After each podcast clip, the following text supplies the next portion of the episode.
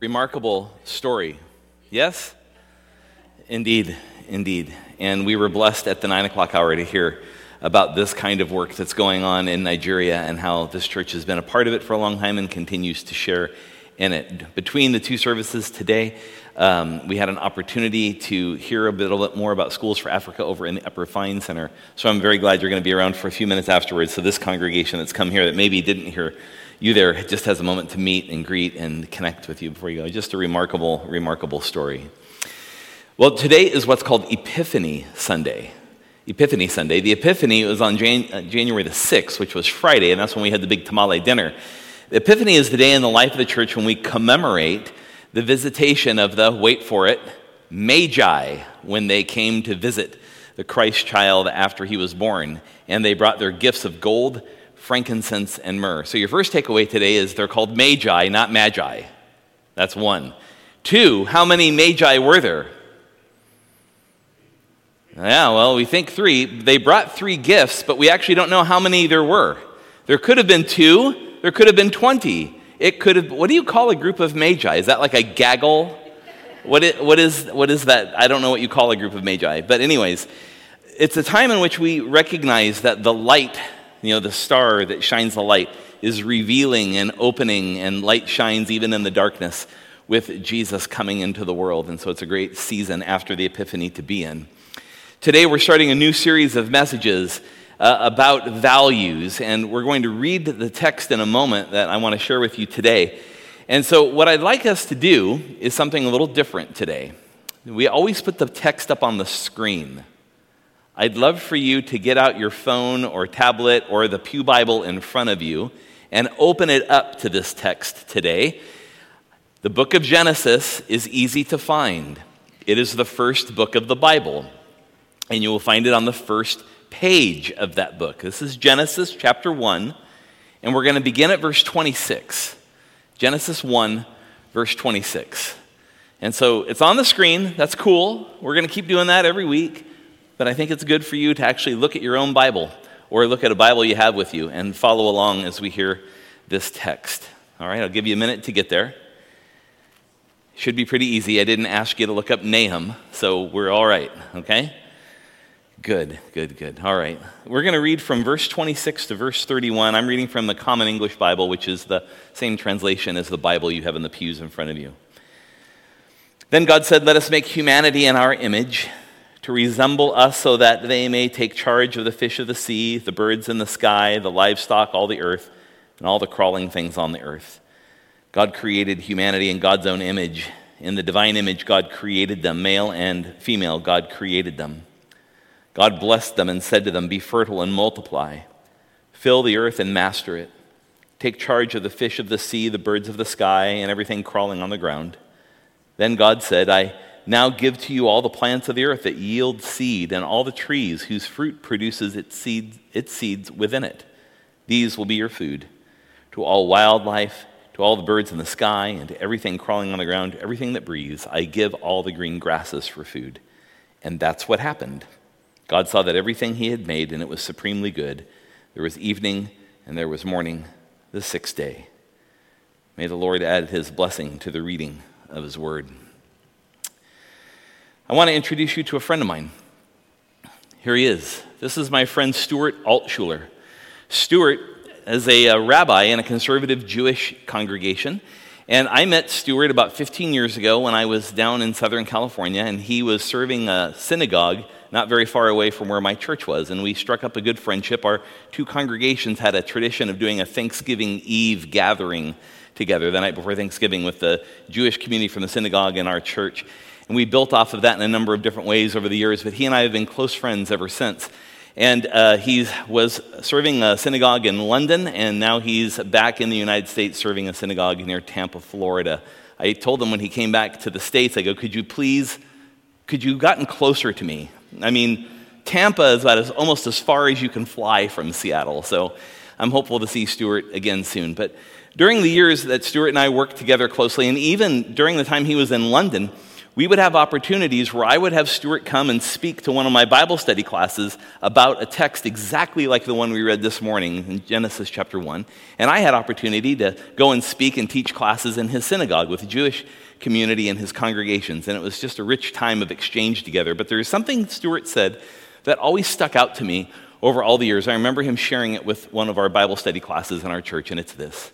He said, "We can never overestimate the sacredness of life." You know, Stuart really believed that at the heart of Judaism was this deep, abiding respect for life in every expression and in every form. And that part of that tradition is to hold up the sacred value of all human life. And I'm thankful for the, the connection we have within the Christian church to the Jewish community, that we've inherited many of those values. And what I want to talk about during this series of messages for the next seven weeks is about how those values for us are lived out in a peculiar or a different sort of way. A way that really, in a sense, expresses what Stuart has said about the sacredness of life, but recognizes that the way in which Christians live out a set of values needs to be peculiar. It needs to be different. It needs to be unique. It needs to stand out. It even needs to be a little odd, and at times, downright strange. There is many ways in which when we live these values out in the world, in a certain way, people might ask us, why do you do that? Why do you live your life like this in such a peculiar way? And then when people ask, that's the perfect opportunity to tell them why. Why we live this life this way. Why we practice acts like we do. Why we embody mercy. Why we embody these great values. And some of them you heard Phyllis share a little bit about in her testimony, how these values are lived out in such a way that it's a, it's a light to the nations. It's the salt of the earth, if you will. It's a distinctive way of being Christian in the world.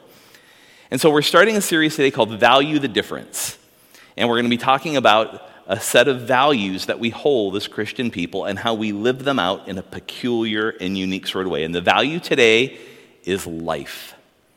The sacredness of life and the importance of life. And this text from Genesis one is going to guide our way as we talk together about this. Today, I just want to share two simple things. First of all, life is in relationship. Life is in relationship.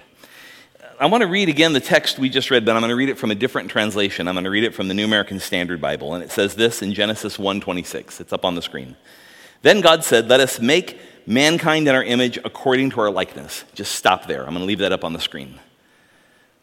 "Then God said, 'Let us make mankind,' or humankind, in our image according to our likeness." So what does it mean to be made in the image of God? So like if you go look in a mirror, is that what God looks like? I hope not. I hope not. What does that mean for us? And I think that this sense of life is in relationship is important, because I think being made in the image of God is all about relationship. And that's really where it starts, in this connection we have together with human beings. You know, one of my favorite theologians of the twentieth century is the favorite of a lot of people, Karl Barth. And Barth talks about this idea that when we're made in the image of God, that means we're made in the image of relationship and relationability almost. There's a way in which we're made for interdependence and connection. And so when Barth talks about this passage of Scripture, he says to be made in the image of God doesn't mean that you literally look like God, but in a sense, you embody this relational characteristic of God. The ways in which we need each other, the ways in which we connect together, is what it means to be made in the image of God. You know, later on, in the very next book of the Bible, Exodus, if I had you read that, there's this book of law that God gives to Moses, and there's a top ten list that goes with that. You've probably heard of that. On the top ten list, it says, "You shall not create any graven image or idol."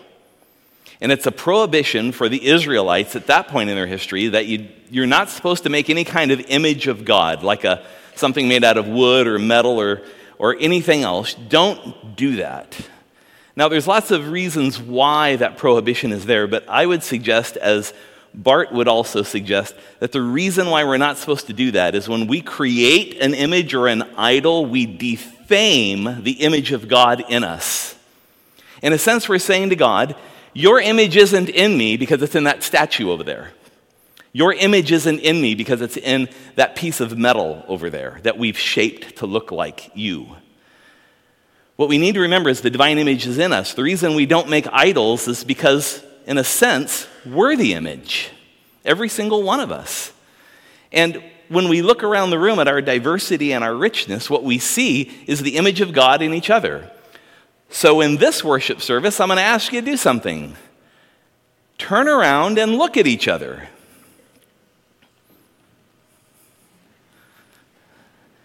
And look at each other in the eyes. I know that's hard for some cultures to do that, but try it. Look each other in the eye. When you're looking at each other, my friends, you're seeing the image of God in each other.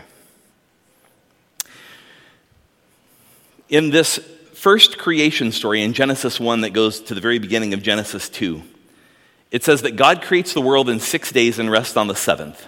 Most of us know this story, yes? But it's only on the sixth day when God creates human beings that God speaks to the thing that was created. At no point in the creation story does God speak to the fish. God doesn't speak to the trees. God doesn't speak to the sky. God doesn't speak to the stars. God doesn't speak to any of them. But the day God creates human beings, God speaks to them. This is relationship.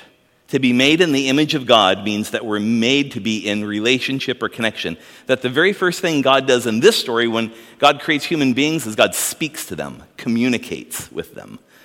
It's a rich part of the story that we can't forget.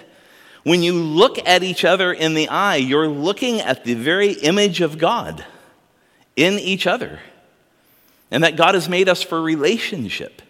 Relationship with God, relationship with each other, and as we're going to learn in a minute, relationship to all the created order. The trees, the sky, the fish, everything. We're in relationship with all of that. So I have a couple questions for you to wonder about this week. The first one is this. Is what, it, what does it mean for you to have the divine image twenty-four seven? I think sometimes we forget that um, there are moments that we believe the divine image is more prevalent than others. So there are times at which we're very frustrated and angry with ourselves, and we may self-talk ourselves into ways of thinking that we are not who we really are, that we're sacred. And the same way in which we engage other people. Somehow we, at times, can treat others in a way that doesn't regard their sacredness and dignity as human beings. What does it mean to be made in the divine image twenty-four seven? The divine image doesn't get turned on when you walk in the sanctuary, and get turned off when you leave. It's with you all the time. What does that mean? Another question to think about this week is take time this week to examine your vital relationships, like um, maybe your relationship with your spouse, your partner, with your children, with your parents, with extended family, with neighbors, maybe work colleagues, whatever it is. Examine those relationships and then ask this question: how might you increase the sacred value of others? How is it that you can lift up others? I appreciated what you added, Phyllis, to your story, this service, about the reconciliation that's beginning to happen with your kidnappers. That's that's such a powerful word about how you're recognizing the sacredness in them that God sees, and now you see, and they're lifting that up. It's such a, just a powerful story of that. I just very moved when you added that piece. It's such a rich part of what this is very much about. People are sacred. People are sacred. Using them, exploiting them, cursing at them? No. That's not our way. It's not our way. Now, there's a second thing I wanted to share with you, and that it's life is in responsibility as well. So life is in relationship, and life is in responsibility. So being in, made in God's im- image means we care for our own life like it's sacred, but that we care for all of life as if it's sacred. And then remember, God speaks to the human beings when they're created. And what does God say?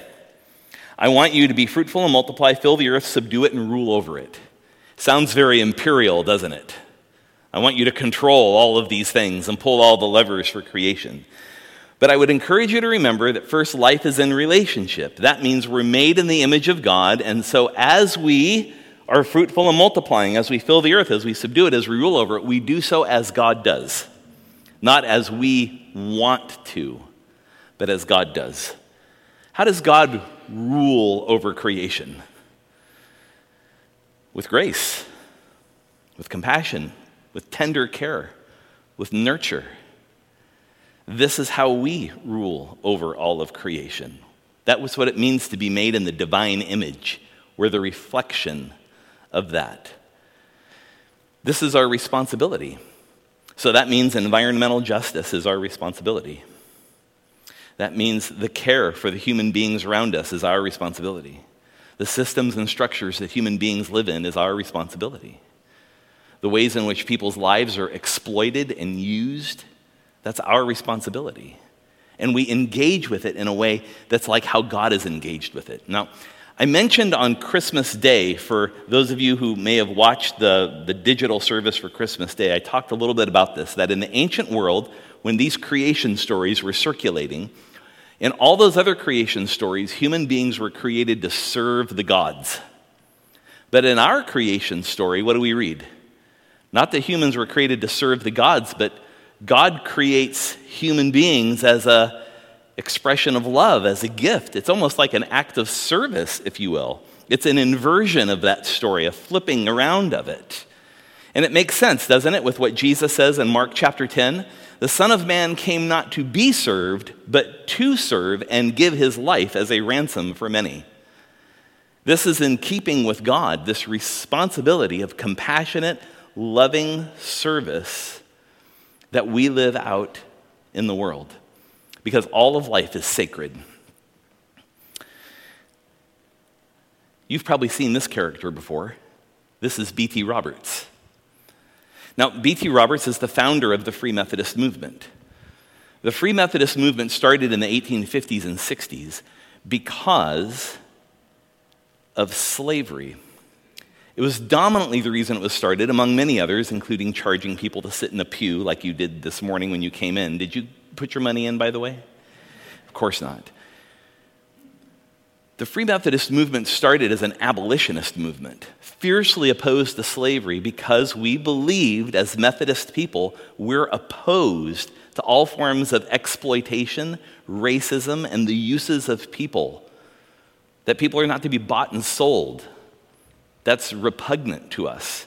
And so early Methodists, not just B T Roberts, but other early Free Methodists were part of the Underground Railroad, helping those enslaved in Southern America find their ways to northern states so that they could experience freedom. This is what it means for us to treat life as if it's sacred, that life is a, life is a relationship and life is a responsibility, friends.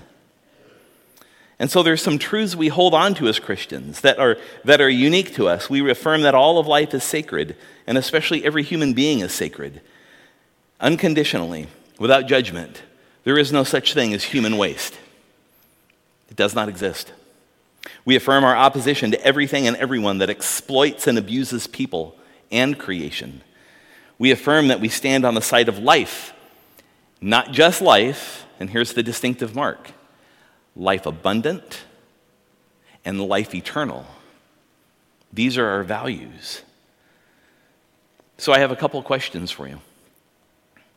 How have you experienced the provision of God this week? You know, the God who serves. How have you experienced this week? As you look back on the last six days, can you find a moment in time you say, wow, I experienced the provision of God right here? And how might you be a provision to others? How might this week you become a provision for other people? And another question to wonder about is what, what burden do you carry for the places and people who are not treated as sacred? I think God pulls on different heartstrings of every single one of us about the place of pain we experience when we see human suffering. It just gets us. What is that place? And then that last question, what action will you take? Now, actions are not posting something on social media. It's not sticking a sign in your lawn. That maybe is a start.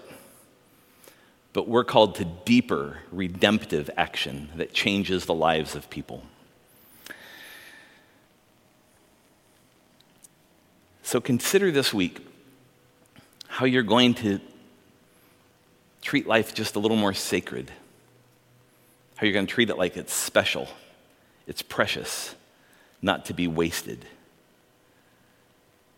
What a remarkable call we've been given. What, what would it be like if a whole church went out into this world and community and cared for creation and cared for people and cared for one another in this radical sort of way? We'd stand out, wouldn't we? We'd stand out. May it be so. Let's pray.